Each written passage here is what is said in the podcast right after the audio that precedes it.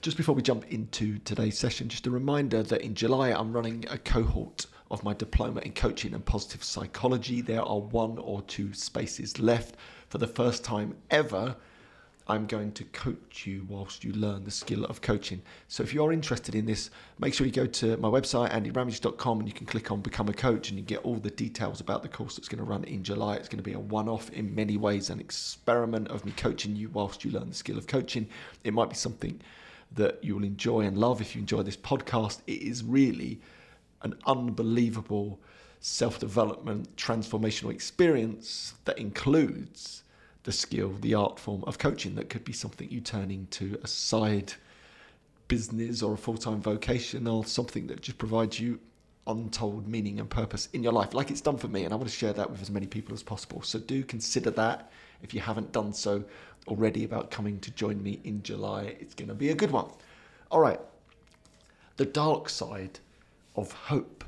What do I mean by that? Hope is this wonderful thing, isn't it, on the face of it? But I really got intrigued about this because when I read Man's Search for Meaning by Viktor Frankl, one of the greatest books ever written on meaning, which is about Viktor Frankl's story of surviving the concentration camps, he spoke about hope and he said those that had too much hope were the ones that perished. Those that hoped for a release on a certain date, and when that date rolled around, they were not released, were the ones that would often psychologically give up and their physiology would often follow, which got me a bit suspicious of hope because I always thought it was this great thing to have in your life. And the more I read around hope and the more I think about hope, what I realize is whilst it is powerful, of course, we need hope for a brighter, better future.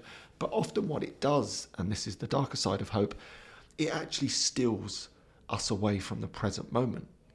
If we spend all of our time hoping for something in the future, the the raise, the body, the relationship, the climate change to be resolved and solved, a new government, or whatever it is that we hope for on a regular basis. Whilst on the face of it, this can feel optimistic and positive, whilst we're hoping for this thing in the future, what we're, or tendency, or we have a tendency to do, is to ignore the present moment.